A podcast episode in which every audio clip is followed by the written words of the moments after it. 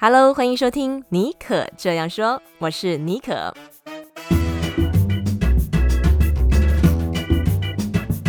为你注满创意动能，你也可以这样说。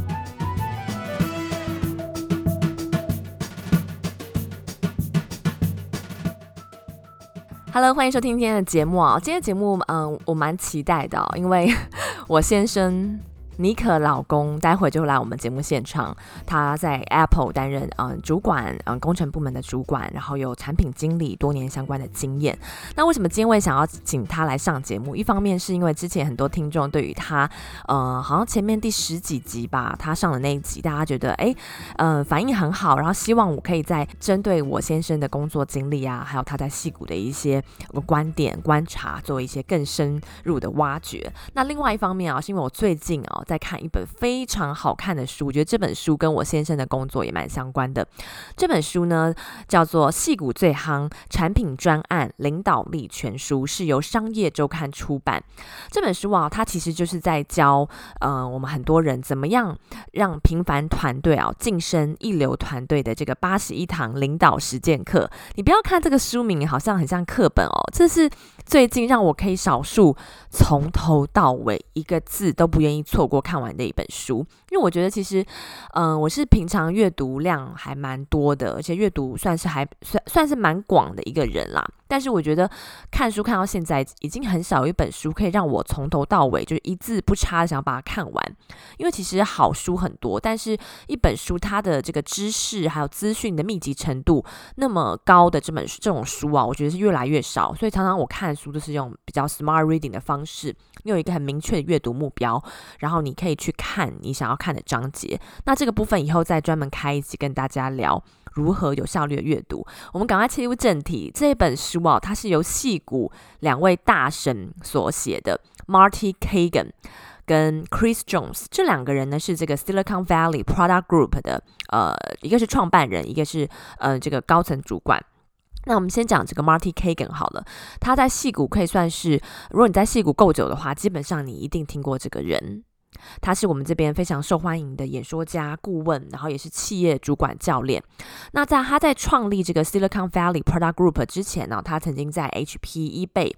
嗯等公司担任这个产品主管。有些人，如果你是从事产品经理或者 PM 的人，你可能对他也很熟悉，因为他有之前有一本书也是由商业周刊商周出版的畅销书，叫《矽谷最夯产品专案管理全书》。那我觉得这本哦，呃，这个产品专案领导力全书跟他的上一本，我觉得上一本啊，如果你是一个比较新手的 PM，或是你想要对这个产业好奇、想要转职的人来讲，你可以先看上一本书，它是教你如何打造出呃 customer 会喜欢的产品。那这本书，我觉得它是。以更以人为本，更有人性化的角度，我觉得看起来其实也更好看。然后他是站在一个更高的角度来阐述说啊，呃，这样是你在呃企业，那是以科技科技产业为主，但其实我觉得可以运用在不同的产业，甚至如果你是现在在创业，你是艺人公司的话。我觉得这本书也可以给你很多的灵感跟养分。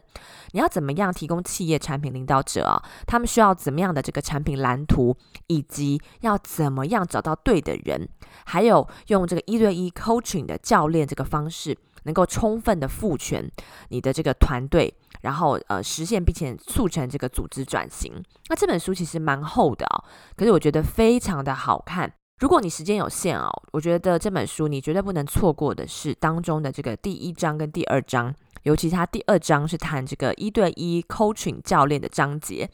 因为这本书它其实是 Marty Cagan 跟这个矽谷的传奇教练 Bill Campbell 致敬的一本书。Bill Campbell 在矽谷可以算是无人不知、无人不晓。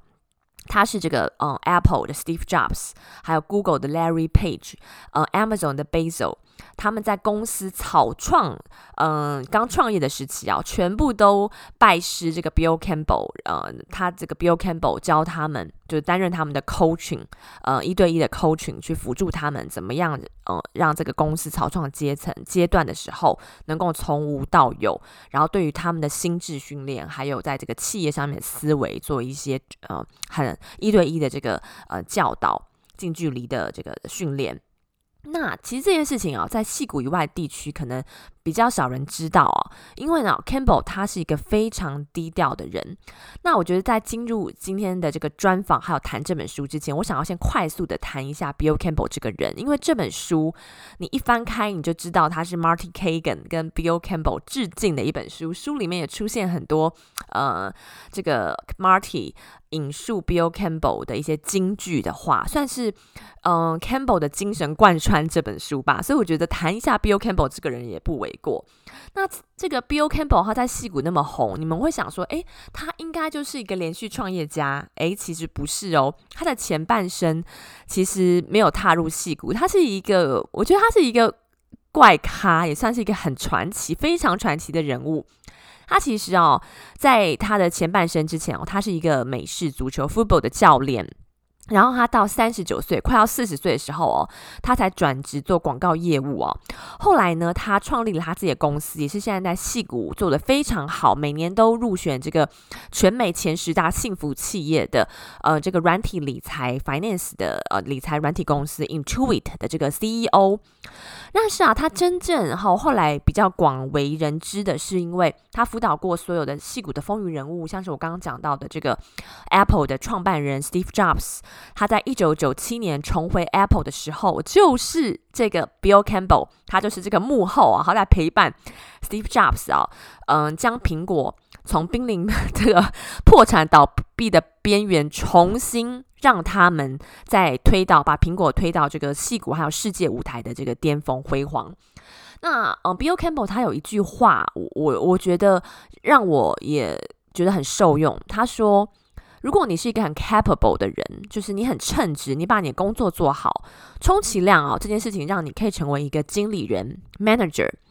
但是如果你让部属，你让你的下面的人呢，让你嗯，就是觉得。”嗯，OK，你你你是一个很很很不错，他他会让你觉得说，OK，我能够认同你的话，这件事情才可以让你成为一个领导者。所以就是说，Campbell 啊，他认为说，他跟很多人的管理哲学不太一样，或是说你要怎么样把一个公司企业。run 得好，不是说你只有一个好的产品，有一个好的系统，嗯、你的组织，嗯、这个做得很好就够了。他认为说，你要让员工认为跟你在一起工作很有价值。你才可以称得上是一个 leader 哦。你要让这个部属感觉到哈，他对他的工作是有认同、有价值感。除了能够让他们感觉到自我成长，也就是说，让员工觉得他能够不断的变强，还是能够学习到新的东西。你还要能够照顾到员工的情绪，就是呢，在工作的环境之下哦，在工作这个环境不能让你觉得说不备受尊重，不受嗯不呃受到委屈。如此啊，这个员工他才能够愿意跟随着你。所以你可以看到他的领导风格是带人，他哦，他这个带人的风格是说从心出发，就是从呃带带人的话要带到心里去啊。也就是说，这个领导者的职责啊是要让这个员工的生活变得更好。那那就是刚好很很特别，我这一集算是就是嗯，台呃美戏谷的礼拜天。快要傍晚时间，我录音。那我今天中午其实就跟我那个在 Intuit，就是 Bill Campbell 成立的这家公司 Intuit 做行销部门高阶主管的这个朋友啊，我们中午一起吃饭，然后就刚好聊到我最近看这本书，然后他就说 Bill Campbell。嗯，因为其实他以前带我去参观过他们公司，然后我就发现他们公司的企业文化很特别，就是非常活泼。然后我这个朋友他是在 Intuit，嗯，做了四五年，很喜欢。然后他其实现在正正在 take 他的每年他都可以 take 大概呃两个月到两个半月的。呃，这个 leave 就是让他可以完全的休息，不用工作。所以这家公司是每年都会被全美票选为呃前十大幸福企业。那为什么它会是幸福企业呢？并不是说它的股价，股价也不错啦，但是并不是说它的股价怎么样怎么样非常厉害之类的。最主要是这本这家公司很关心员工的个人。的这个心情和发展，他说哦，他们嗯、就是他们每每个月的这个 monthly check in 的时候啊，这个是很明确入职的时候啊，就会写在 KPI 当中。你是这个主管职的话，他会说你不能在这个 monthly one on one 当中哦，不能只跟你下面的人，的呃 team member 只聊这个 project 进度啊。这个产品开发的程度怎么样啊？你要去就是去了解这个员工的想法，他需要什么，还有他下半年，嗯、就是通常这个这个呃 one on one 的这个 check in，呃 review 啊，比较大 review 都会是在这个年终的时候进行嘛。你要了解他 second half 他想要做什么。如果呢，他的这个兴趣和他未来发展的这个重心，并不是在你们这个组里面，也许并不是在 marketing，他是想要去做 HR 或者是呃产品开发的话，那你身为主管啊，其实你要很乐见这件事情，然后去 encourage 他去发展，甚至给他去开创这条路，跟其他部门的人一个 heads up，为他开了这条路。所以其实 Intuit 他们内部是到现在，Bill Campbell 是在二零一六年去世的，那他其实蛮早就卸任 Intuit 的 CEO 的职位。呃，但是这个企业文化这样子以人为本，很重视 one on one 一对一教练的这种企业文化，在 Intuit 至今不增呃不减反增。然后就是说，所以他觉得在这边工作很开心，因为他自己会想要怎么去帮下面的人，然后他上面的主管也会去想说，我要怎么样去让我下面的人可以被。呃，做得更开心，更觉得被重视，在这边是有成长、有归依感的。好，所以就是，嗯，在呃，今天待会我们就要进入专访，我先跟大家快速的聊一下 Bill Campbell 这个人，以及他所提倡的这个一对一 coaching 教练文化的这件事情背后是这样子的一个概念、哦。那虽然这个矽谷最夯产品专案领导力这本书的作者 Marty Kagan 啊，他并没有实际上被 Campbell coaching 过，但是啊，他在这本书当中就是强调很多次，他从被 Campbell 教练过的人身上啊，获得了呃收获非常的深，所以就是这是一种无形的精神影响啊。然后他这本书当中他最爱的一句话就是说，领导力啊，其实是要看认清每个人，让每个人认清他有不凡的这个。潜能，身为 leader，他的职责最重要的职责，其实就是在于创造能够造就卓越的环境。那你要造就卓越的环境，你就是要让以人为出发。所以这本书，我觉得最最让我有收获的地方是，你要怎么样创造 Campbell 所说的那样子的一个环境，然后你可以采行怎么样的策略和实践跟作为。然后这本书当中，嗯，他还大量的嗯引用了戏骨很多一些领导者的人物侧写，这个很特别。这些人也许在世界上不是那么。那么有名，但是他们在戏骨的公司都是一个非常重要的一个领导者。如果你现在是的工作是需要带人，或者你希望未来可以朝这个 leader 的这个部分、management 的部分 move on 的话，我觉得这本书非常非常推荐大家一定要找来看。那我们今天呢，嗯、呃，在节目的最后啊，我们也会分享你要怎么样有机会收听完这个节目之后啊，你到尼可的这个脸书或者 IG 矽谷 Bonjour 搜寻尼可 Nicole 啊，就有机会我要。送出跟这个商业周刊合作，非常感谢他。我们要送出几本书，可以让大家免费获得这本书。所以今天节目你真的要听到最后。好，那我们现在就来请我老公出场。不过请我老公出场之前啊，我要先说，我们今天要谈的重点啊，是这本书当中的一个精华，就是一对一教练 coaching。那我老公他也看了这本书，待会再跟 Paul 聊一下一对一 coaching 这件事情到底要怎么进行，以及他对一个人的 career 会有怎么样的改变。好，现在 Paul 先生就坐在我旁边。尼可老公再再 度光临，尼可这样说这个节目啊。那 Paul 他现在是在美国的 Apple 矽谷总部这边担任，呃，算是工程 PM 的主管。在这个之前啊，他在一家国际跨国公司也是担任 PM 部门的主管，管理过二十多个人。为什么会想要邀他来哦？是因为这本书当中其实有讲到，因为 Bill Campbell 曾经是呃 Apple 公司 Marketing。的 VP，然后就是一九八四年那个 Mac 电脑一个很经典的广告，就是他由他在背后算是操刀运作的。呃，他又是 Steve Jobs 的这个 mentor 嘛。然后里面有讲到说，像是 Apple、Netflix、Google 和 Amazon 这四家公司，他特别说是这四家公司，他觉得是嗯、呃，在呃公司文化方面啊，有充分给予产品开发团队赋权。的这四家公司，所以我想说，诶，那呃，我老公在这边做那么久，那我就来跟他聊一下他呃这几年来他被 coaching 以及他 coaching 人的经验，还有主要一点是。他现在很很迫不及待想要赶快进来，他觉得我话怎么那么多？没有啦，因为我在看这本书当中，其实我看到很多，我觉得他平常会跟我分享他跟他下面 one on one 的时候发生的一些故事，都让我觉得，哎，其实他真的 on the right track something，我觉得就是跟这本书讲到的一些概念蛮吻合的。好，那 Paul，你要不要来跟我们介绍一下，就是说分享一下，就是说我知道，嗯、，coaching 在你的工作中占有蛮高的比例，你每每个。礼拜都要跟你的 team member 固定固定 one on one 哦。那你从以前是一个被人家 one on one 的人，因为你也在不同公司做过，呃，你可不可以跟我们讲一下哦？你你你认为说 one on one meeting 还有这个 coaching，主要是 coaching 这件事情，在你职业发展当中扮演一个什么样的角色？你曾经有没有被哪一位主管，也不见得是主管，或者是说被 coaching 的经验哦？他对你的这个 career 发生了这个别具启发的意义？可以分享一一段这方面的小故事给我们吗？大家好，我觉得中文里面有一句成语叫做“呃，一日为师，终身为父”。虽然说这个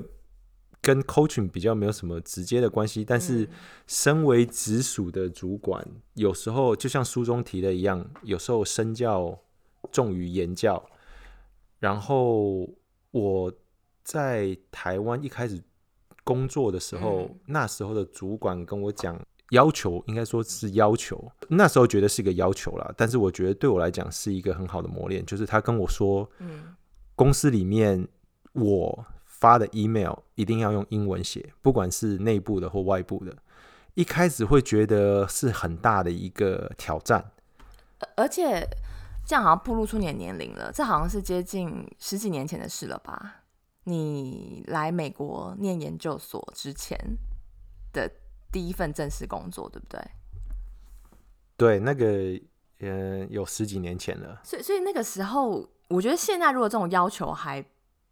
不为过，可那个时候你就很奇怪吧？大家都用中文写，而且只对你一个人呢。你那时候有问过他这件事吗？那时候其实没有问过，但是就是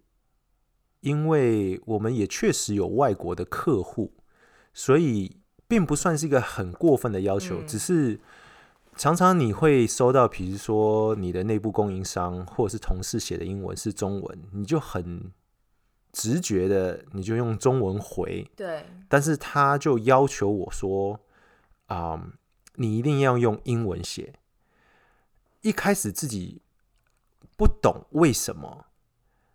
直到后来才知道，其实他这种事就是一种 coaching 的模式，他知道你的 potential。他了解你的能力，所以他要求你做这样子的事情，去等于算是一个挑战，不是你工作能力的挑战，而是他是属于一个 coaching 的过程中，他了解你的能力，所以他希望你开发你这样子的潜潜能，为你未来的职涯，嗯，就是做好。做做更好的准备，而不要只是在现在目前就是目前的工作你做得好，为你的未来去具备更好的能力去挑战你以后的啊、发展。所以这个蛮有趣的，因为那个时候你其实不太了解说他做这件事情的原因，但是你就这么做了。但你现在后来你的工作要开始带人。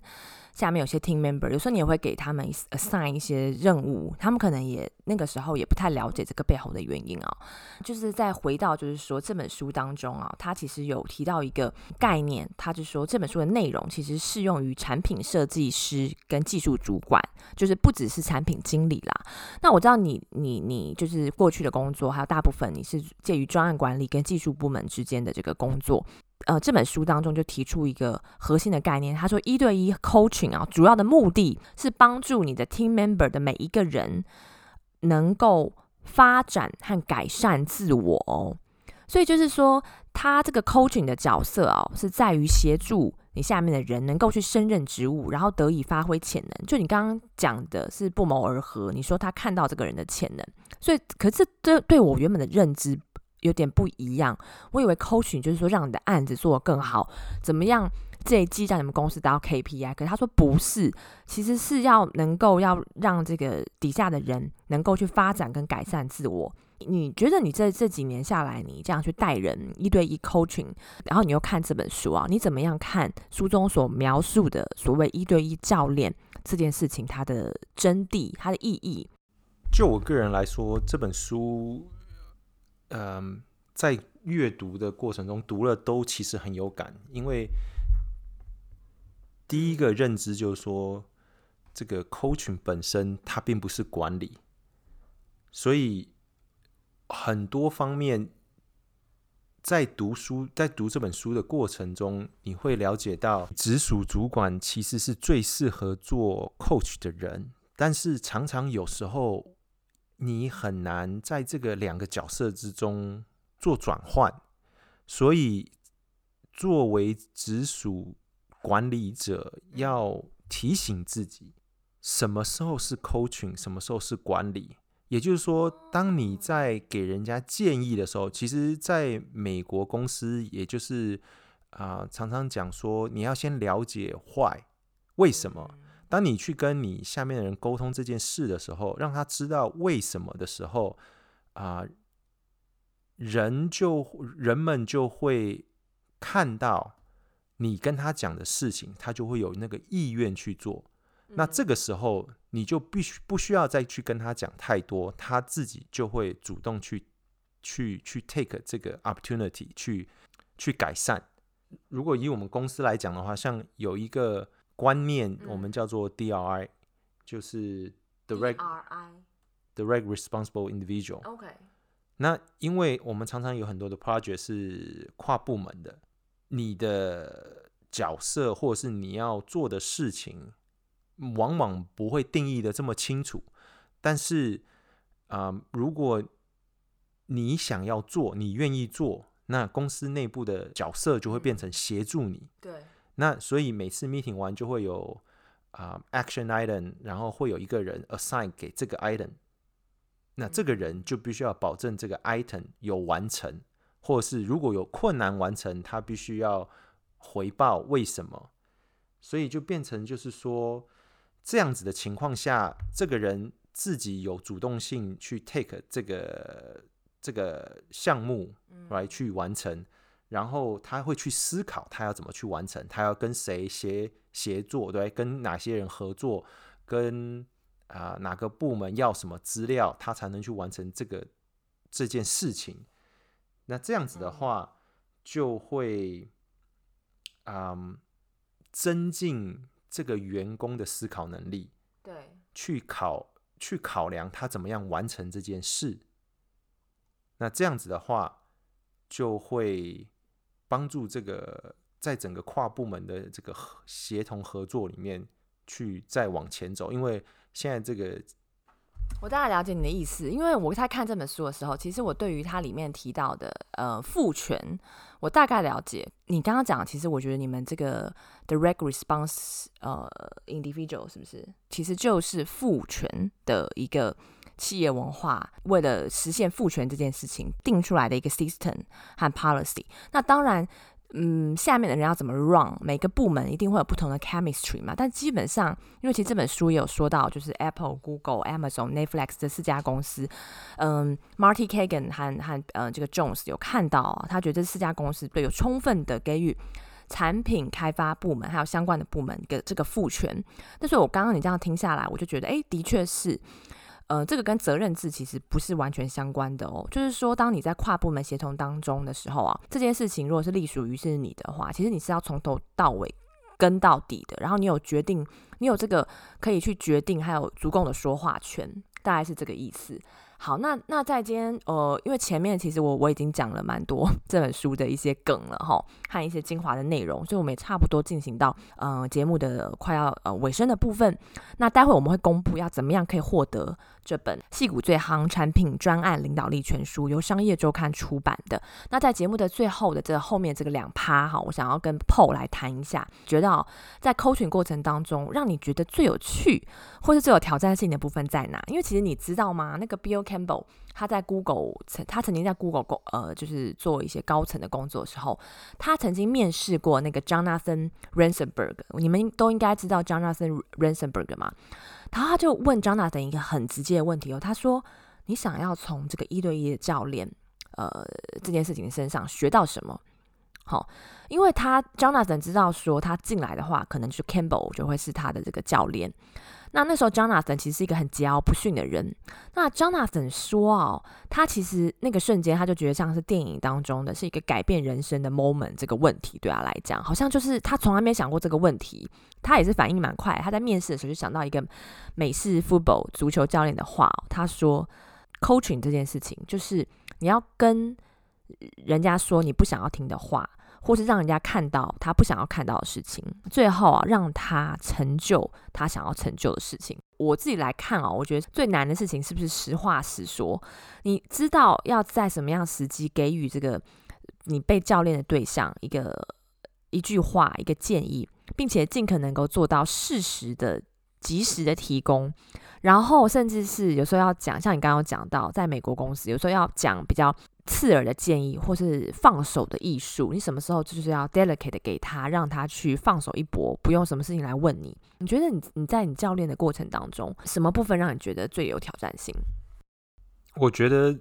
这个以刚刚所讲的这些都建立前提是在于互信，也就是说，为什么这个是一个一对一的啊？你不管叫他会议或者是对话，嗯、基本上他就是建立在两个人啊、嗯、很诚实的面对现在这个时间点我们在谈的事情。嗯，所以对话过程中，如果对方会有一些困难点，那你也可以提出建议。当然，在美国就是很直白的，就是跟他说：“你愿不愿意接受我给你一个建议？”OK。通常在这个对话过程中，如果人家已经这么讲了，你也确实有困难，你当然就会说 OK，因为不妨嘛，无妨嘛，听一下到底这个建议啊、呃、好不好？对，是另外一回事。但是至少有个建议，大家现在也正在讨，两个人对，就很很很诚实的在进行这个对话。嗯、所以在这个对话的过程中，如果你又刚好是这个人的直属主管的话，其实。有一个就是要学习的，并且要也要双，就是直属主管要学习的，就是说要懂得让属下做决策。所以就是说，你把这个做决策的能力、权利给了你的下属，问他说：“你愿不愿意 take 我的建议？对，呃，你愿不愿意听一下？先听一下。”所以这时候他的想法就是他是有主动权、主控权的人。嗯，那这个其实对。管理者来讲，就是啊、呃、很难，但是你必须要做到，就是说很重要要做到。那这时候你提出的建议，你就开启一个啊双向沟通，对方听进去了之后，他也会也许会有一些回馈。对，那这个时候的对话就是一个正向的，大家去思考怎么样去解决。我们目前遇到的一个，不管是一个难难题或是困境，而不是啊、呃，大家在一个平等平等的一个地位上面来进行对话，而不是啊、呃、主从关系。对，OK，哦，我觉得我今天也学到蛮多的，因为其实你有时候会跟我分享说，你今天玩完之后你们谈了什么，其实常常都是给我一个。新的灵感，尤其在看这本书当中，让我有很多的 reflection。所以我真的很强烈建议，像 Paul 看这本书，他也觉得让他很有感，很多字都打进他的心里。我觉得这本书，不管你现在是在哪个产业，你是不是 leader，你是不是 management 的人，我觉得都可以从这本书当中得到，嗯、一个不同的你需要的角养分，从不同的角度切入。嗯、那在最后啊，要稍微讲一下，就这本书当中，他其实对这个教练一对一 coaching 这件事情有提供、有提出一个他的定义啊。因为很多人对于教练这件事情，可能有他认为说，哦，这样也是教练啊，我这样也在 coaching 人啊。但是其实 Marty Kagan 跟 Jones 有提出一个明确的，就是说，他认为所谓的一对一教练啊，是这个管理者，如果你是一个在 manage 做一个 manage management 的人啊，他是一个基本的能力要件哦。像我刚刚在节目开头有讲到的，这个 Bill Campbell 他创立的公司 Intuit，他们是明确在 KPI 里面规定有二十五 percent，你必须要花在跟下面的人 coaching。带领下面的人找到他们呃在 career 当中的这个 growth pace，还有他想要做的事情，让他有成长。你必须要花二十五 percent 的时间在人 coaching 这件事情上面，而不是一直在做专案、做产品、做产品或者做 deliver。那这也是衡量这个产品领导者的这个重要的职责啊。所以书里面其实有明确的提到说，哎，这个管理者其实他要每周对这个直属的部部呃 team member 进行一对一的这个 coaching。那他最重要的职责其实是帮助 team member 发展他的技能，然后像刚刚 Paul 讲的，了解他的这个部署他的弱点，并且协助他们呃了解自己的潜能，开发他们的潜能，提让他们提升能力。以这个 coaching 的这个呃，他所在的位置可能比较高，他的经历比较多嘛，他的所学指导他们，辅助他们排除障碍哦，以及了解事情的全貌。所以我觉得这个也是很。对我来讲也是哇哦，就是很棒的一个一一一个 idea，就是说你不是在一 coaching 的过程当中，你教他怎么做这件事情，你跟他讲你要怎么做，或者是说我要达成怎么样，你是去给他需需要具备的这些，让他看见这些东西，让他去达成。所以这跟 Paul 刚刚分享的他 coaching 的经历，我觉得也是不谋而合。好，那在今天的节目最后，这个问题 我觉得也是有一点。难，因为我在看这本书当中的时候，我还真的不知道，假如是我遇到的话，我会怎么处理啊？可能需要一些时间去想。有的时候你在 coach 别人的时候，你已经 do the best，whatever you can，但是你仍然没有办法让你的 team member，让某一位可能让其中少数的人一一个人可能去踏上，嗯，他心中想要找到那条路，哈。职涯的路，或者是你们 team 对他的这个期许，那如果陷入这种情况的时候，你会怎么办？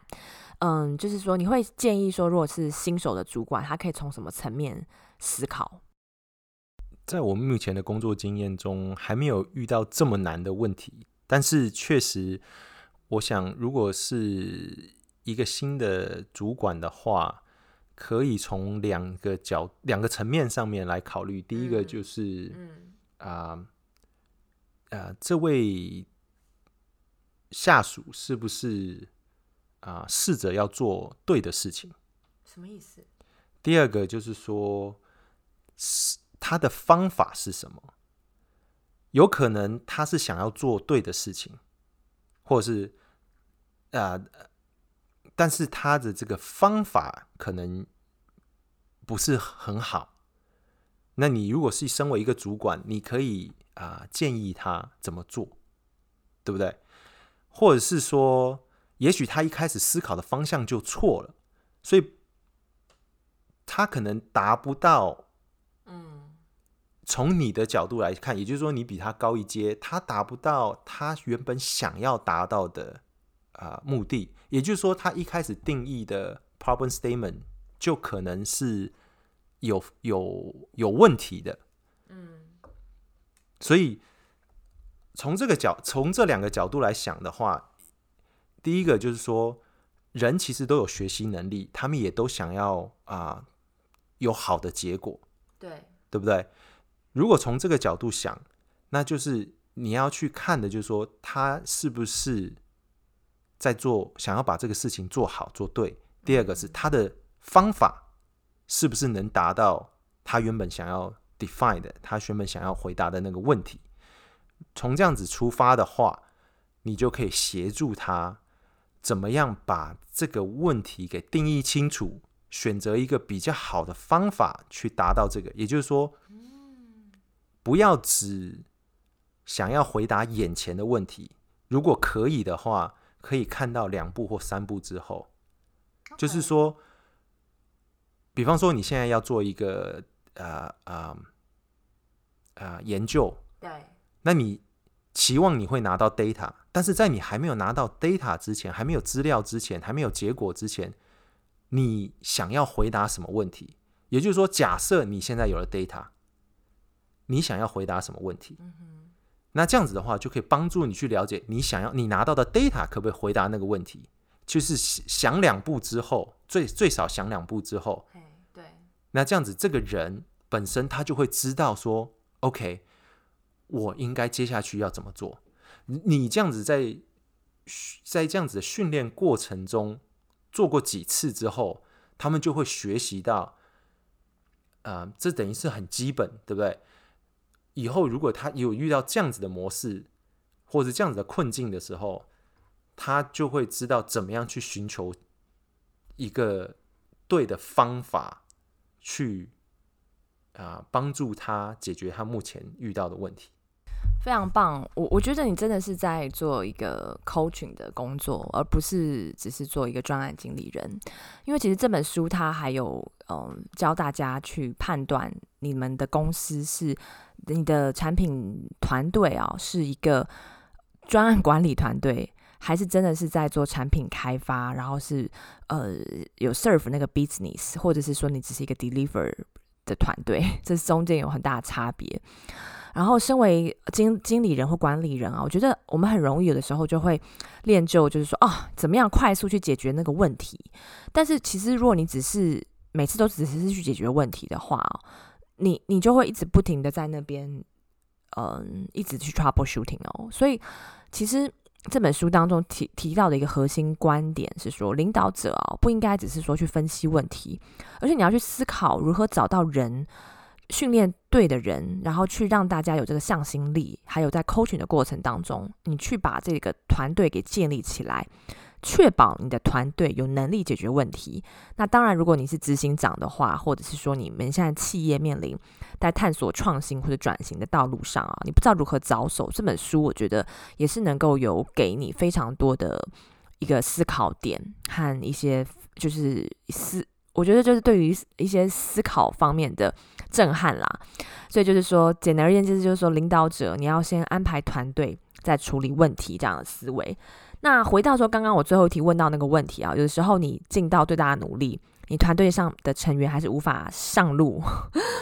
这本书其实有提供一个解套的 idea 哦，所以大家不妨去把上周的这本书，呃，矽谷最夯产品专案领导力全书找来看。那今天我们再次谢谢 Paul，谢谢大家，好。OK，那在今天的节目最后啊，嗯，就是刚刚有说，我们现在就来公布啊。如果你真的很想要看这本《戏骨最夯产品专家领导力全书》，现在我们要送大家这本书，那名额还蛮多的。你在收听节目，现在呢，不妨就边收听节目边到我的脸书或是 IG 搜寻尼可 Nicole，我的这个呃尼是尼呃小女没有女女字旁的那个尼，然后 Nicole 是 N I C O L L E，尼可矽谷 Bonjour。在我的这这个呃这则贴文分享这则节目的这个贴文哦，呃下方留言说你为什么想要看这本书，或是你收听完这集节目的心得。那你留一两句话就可以了。当然，如果你呃留的就是越深入，然后我可以看到你的诚意的话，那你这个呃中奖几率可能就更大哦。然后呢，你把这则贴文分享出去，设为公开。如果你平常用脸书，你就去脸书；那你用 IG 的话，就去 IG，把这则贴文分享出去，设为公开哦。那我们会在一周之后抽出几位听众获得这本书。好，那今天就是跟大家分享这个戏骨的精神，分享 Marty Cagan 跟 Chris Jones 他们所著的这本《矽谷最夯产品专案领导力全书》，让平方团队晋升一流团队的八十一堂领导实践课，由商周出版。那啊，它的英文书名我觉得也很棒，叫 Empowered。Ordinary people, extraordinary products。你要怎么样让 ordinary people 能够去开发出 extraordinary products？就是透过 empower 和 coach 的方式。OK，那这本书呃很推荐给大家看。那也希望你从这集节目当中能够诶，让你在你平常的职涯或生活当中啊，有一些不同的角度去思考你现在面临的问题。好，那如果你有任何感想想要跟我分享的话，也非常欢迎你到我的 IG 或是到我的脸书私讯给我，或者是呃留言，我们会在这个那个上面进行后续。嗯，对于这个节目内容的讨论，好，那希望大家这一周都能够有很 productive 的一周，然后也就是 stay safe，嗯、就是继续我们在防疫的同时，继续安全的照顾自己的身心。好，那我们就下次节目见喽，拜拜。